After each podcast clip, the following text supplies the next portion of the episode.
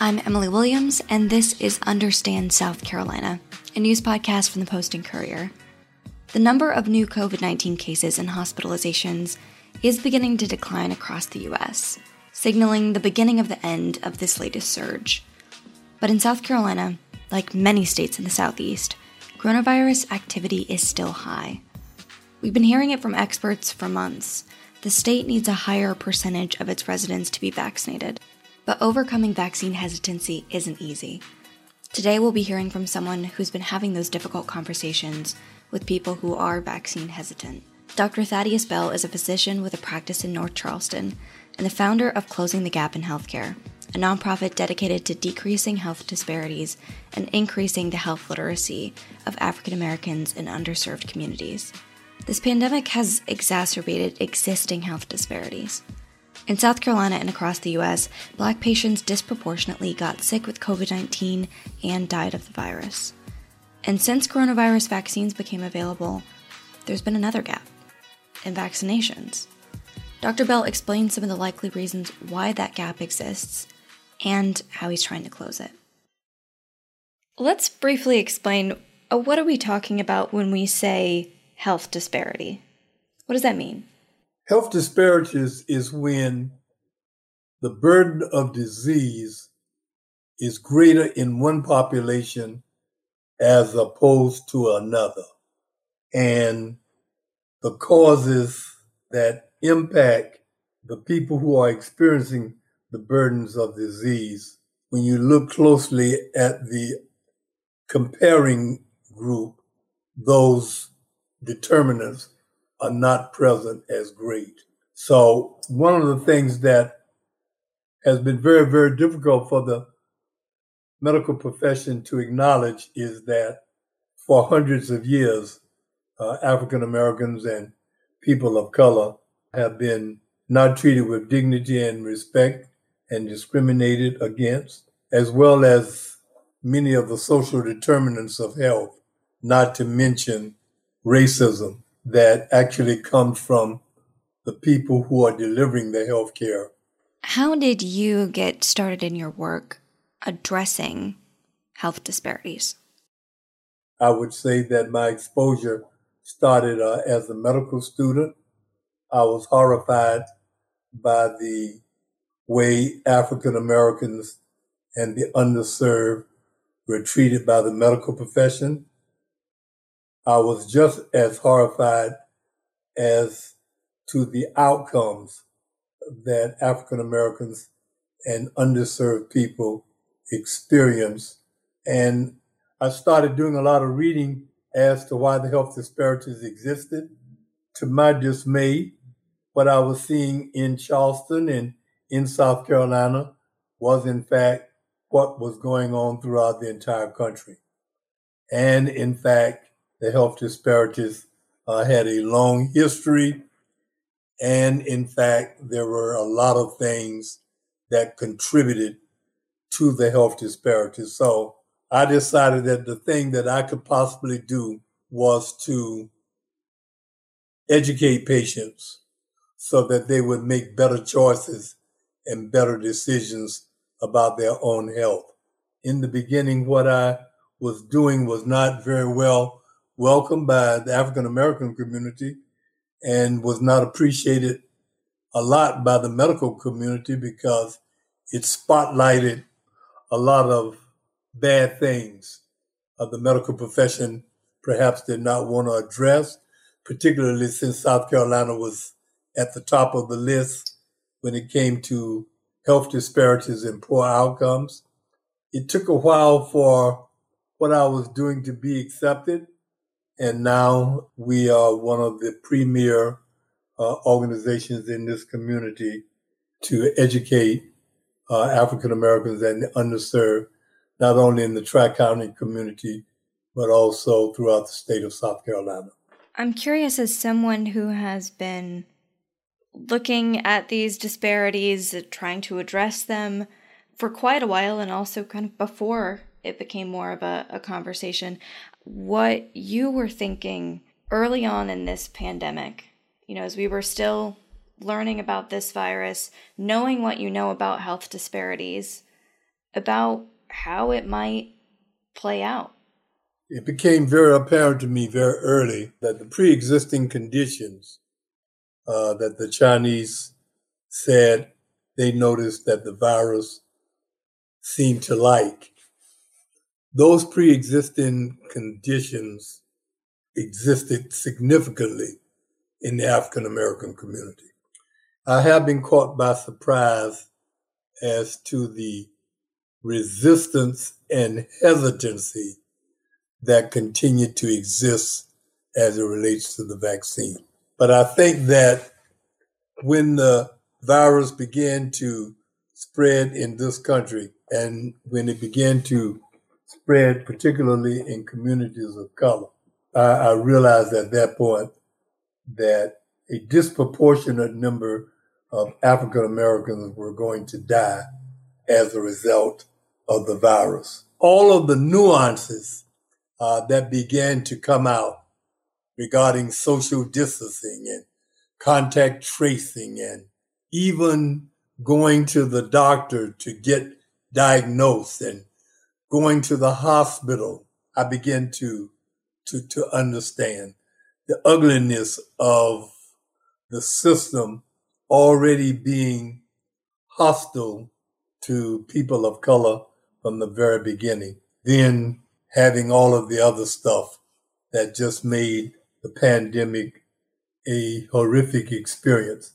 When I recognized that we were trying to make a vaccine and that we had made a vaccine, and then I recognized the history that Black people had had with medicine, and I recognized the problem that we were already dealing with African Americans and vaccine with reference to the flu shot, I said, oh boy, we are in for a disaster. And that is pretty much what has happened.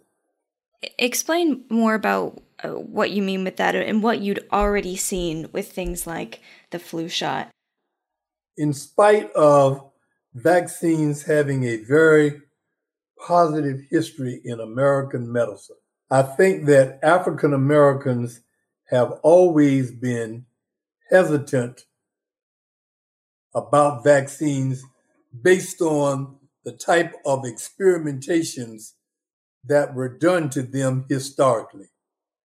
And even though as a healthcare professional, I understood and still understand how vaccines have saved us from polio, smallpox, measles, mumps, and rubella. As a healthcare professional, I understood that. But I also understood that the average African American, once you got past the vaccines that they had to take in order to participate in society, anything that they would possibly have to take on their own to protect their health was going to be problematic. Many African Americans had heard about the Tuskegee Experiments. And the Tuskegee Experiments started around 1936 and ended in 1972, the year that I started medical school at the Medical University. And the prevailing thought was that the government had allowed syphilis to affect the lives of about 366 Black men. And the government, even when they found a cure for the syphilis, never did anything about making sure that they got that treatment. And the government allowed the syphilis to grow and to destroy the lives of these Black men so that they could find out more about the disease. The government told these Black men that if they participated in this experiment, they would get treated for the bad blood and get treated for any other minor medical problem that they may have, knowing full well that that was not the case. That one experiment, and of course there were many others, came up again during the pandemic. And that was a major cause of the distrust that African Americans had with the medical profession. From Dr. Bell's perspective, it looked like a lot of issues were converging at once during this pandemic. The atmosphere around the vaccine made it even worse. All of the misinformation that was being given, it took on a political story of its own. All of that.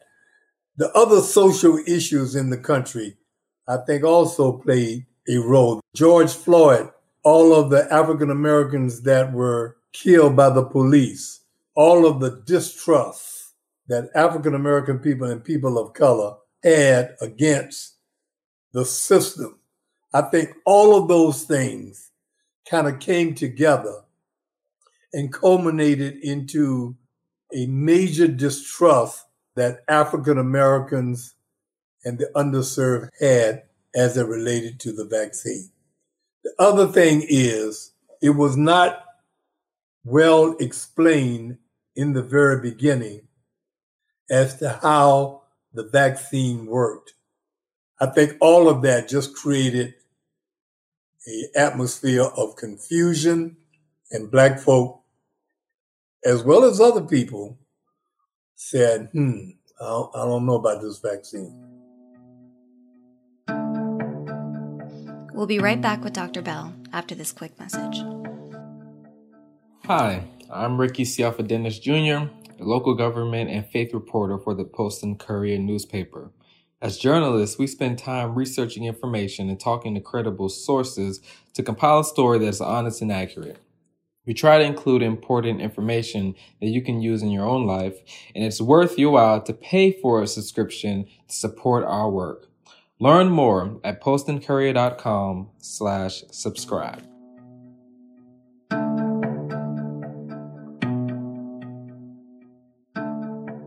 The other thing that I had no idea would be the case, and that is, it appears as though we have been able to get the vaccine resistance issue, we've made that kind of go away among older African Americans and underserved, people 65 and above.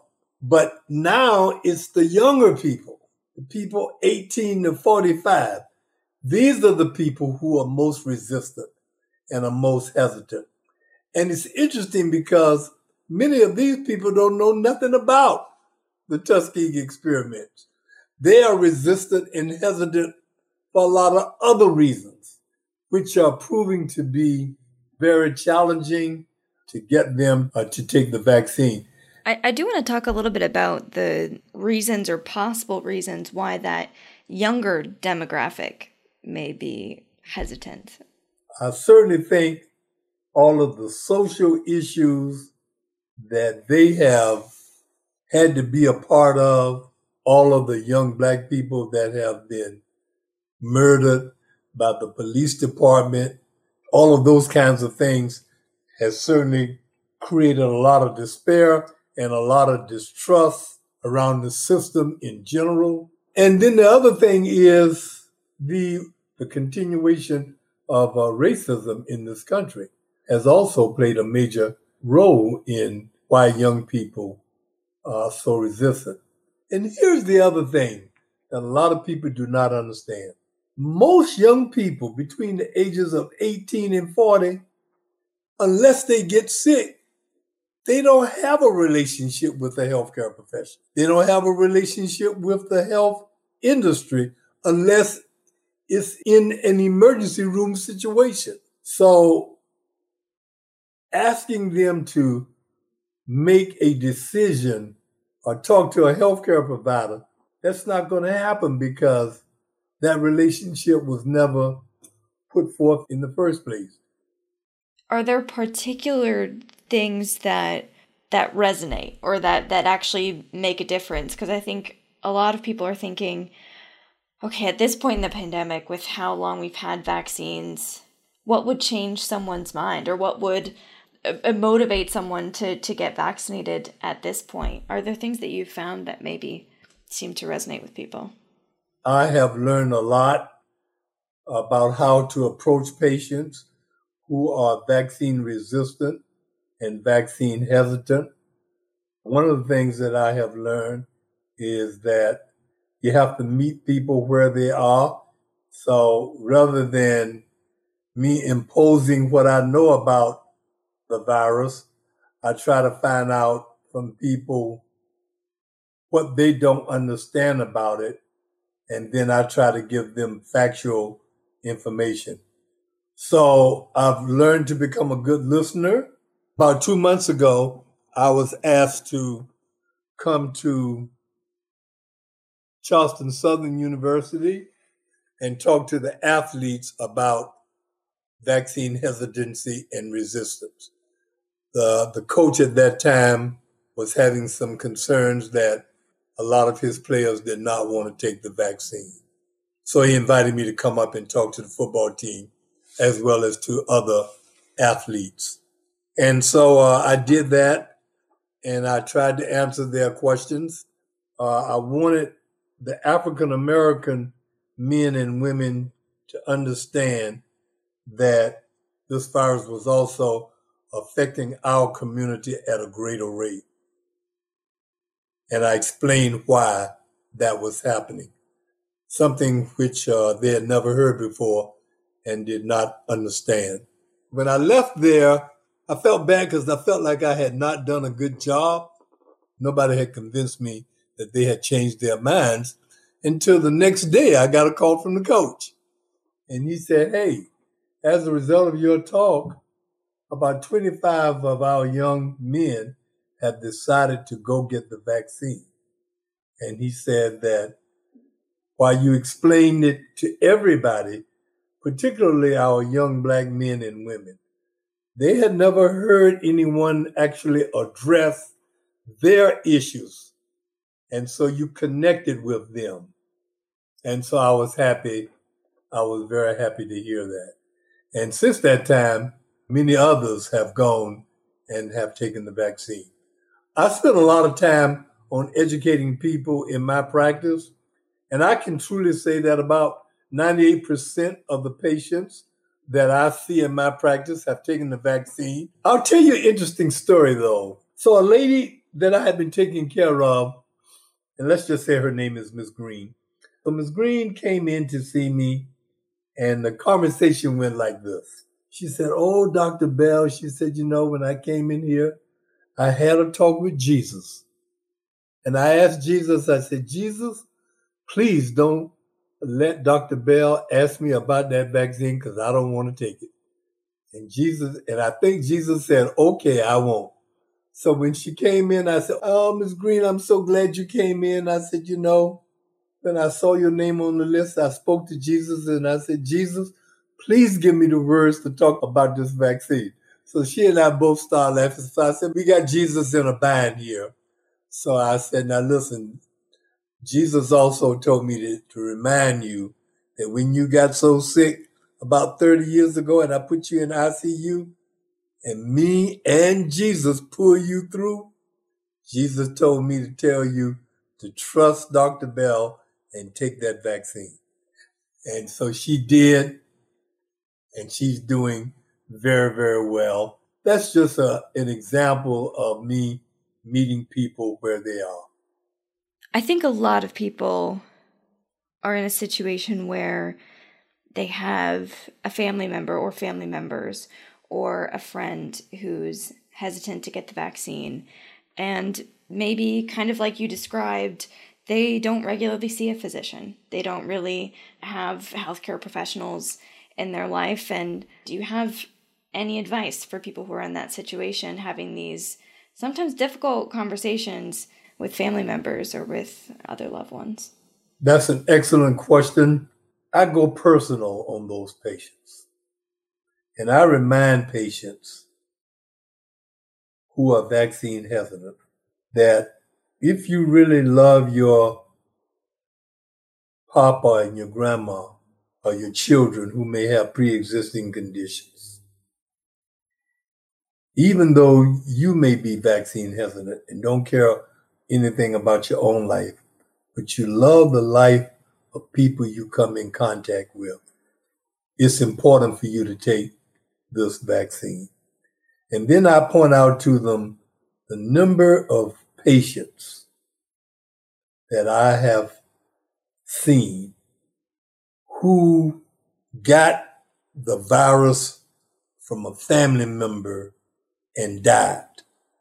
I remind them that I've seen that in my own practice and in my own experience. And I tell them, you don't want to live the rest of your life with that burden.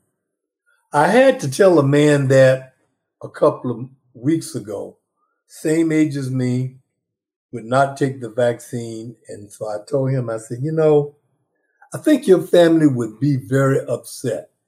Your grandnieces and nephews would be very upset if you died from the virus because you didn't take the vaccine.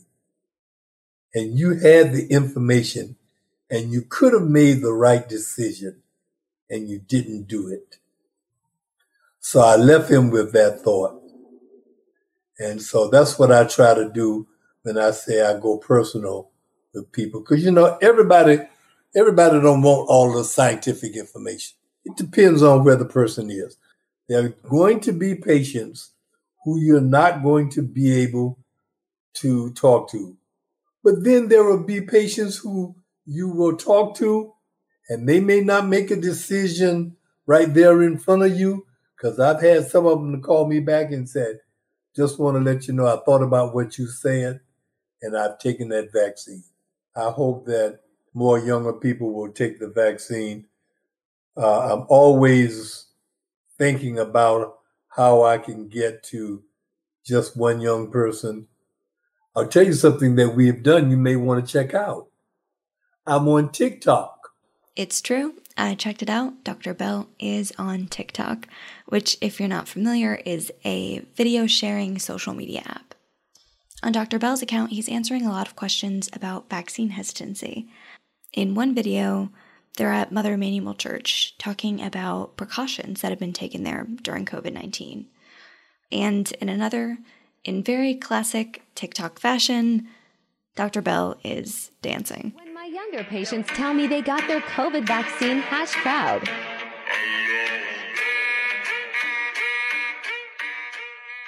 The comment sections on some of those videos are pretty reflective of what he's up against. Some people are praising him for his work, but some comments are referencing conspiracy theories or accusing him of not being a real physician.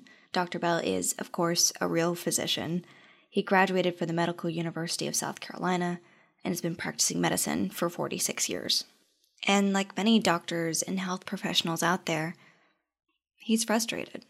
I did a health tip on radio a couple of weeks ago, and I tell you what, I've done a lot of things on radio, but never have I gotten so much feedback. And at the end of it, I said, just take the damn vaccine. And so that was all over radio. So some people text me and say, hey, man, you must have been mighty, mighty upset. I said, the day that I did that, I was upset. I was just so frustrated seeing the numbers that we were seeing coming in, particularly across the nation and in South Carolina, and particularly in our, in our area. But Dr. Bell has seen something positive that could come out of this pandemic. You know, there's a silver lining in everything, and the silver lining in this pandemic, at least for us, for Closing the Gap, has been, it has validated what we originally thought before the pandemic came on the scene.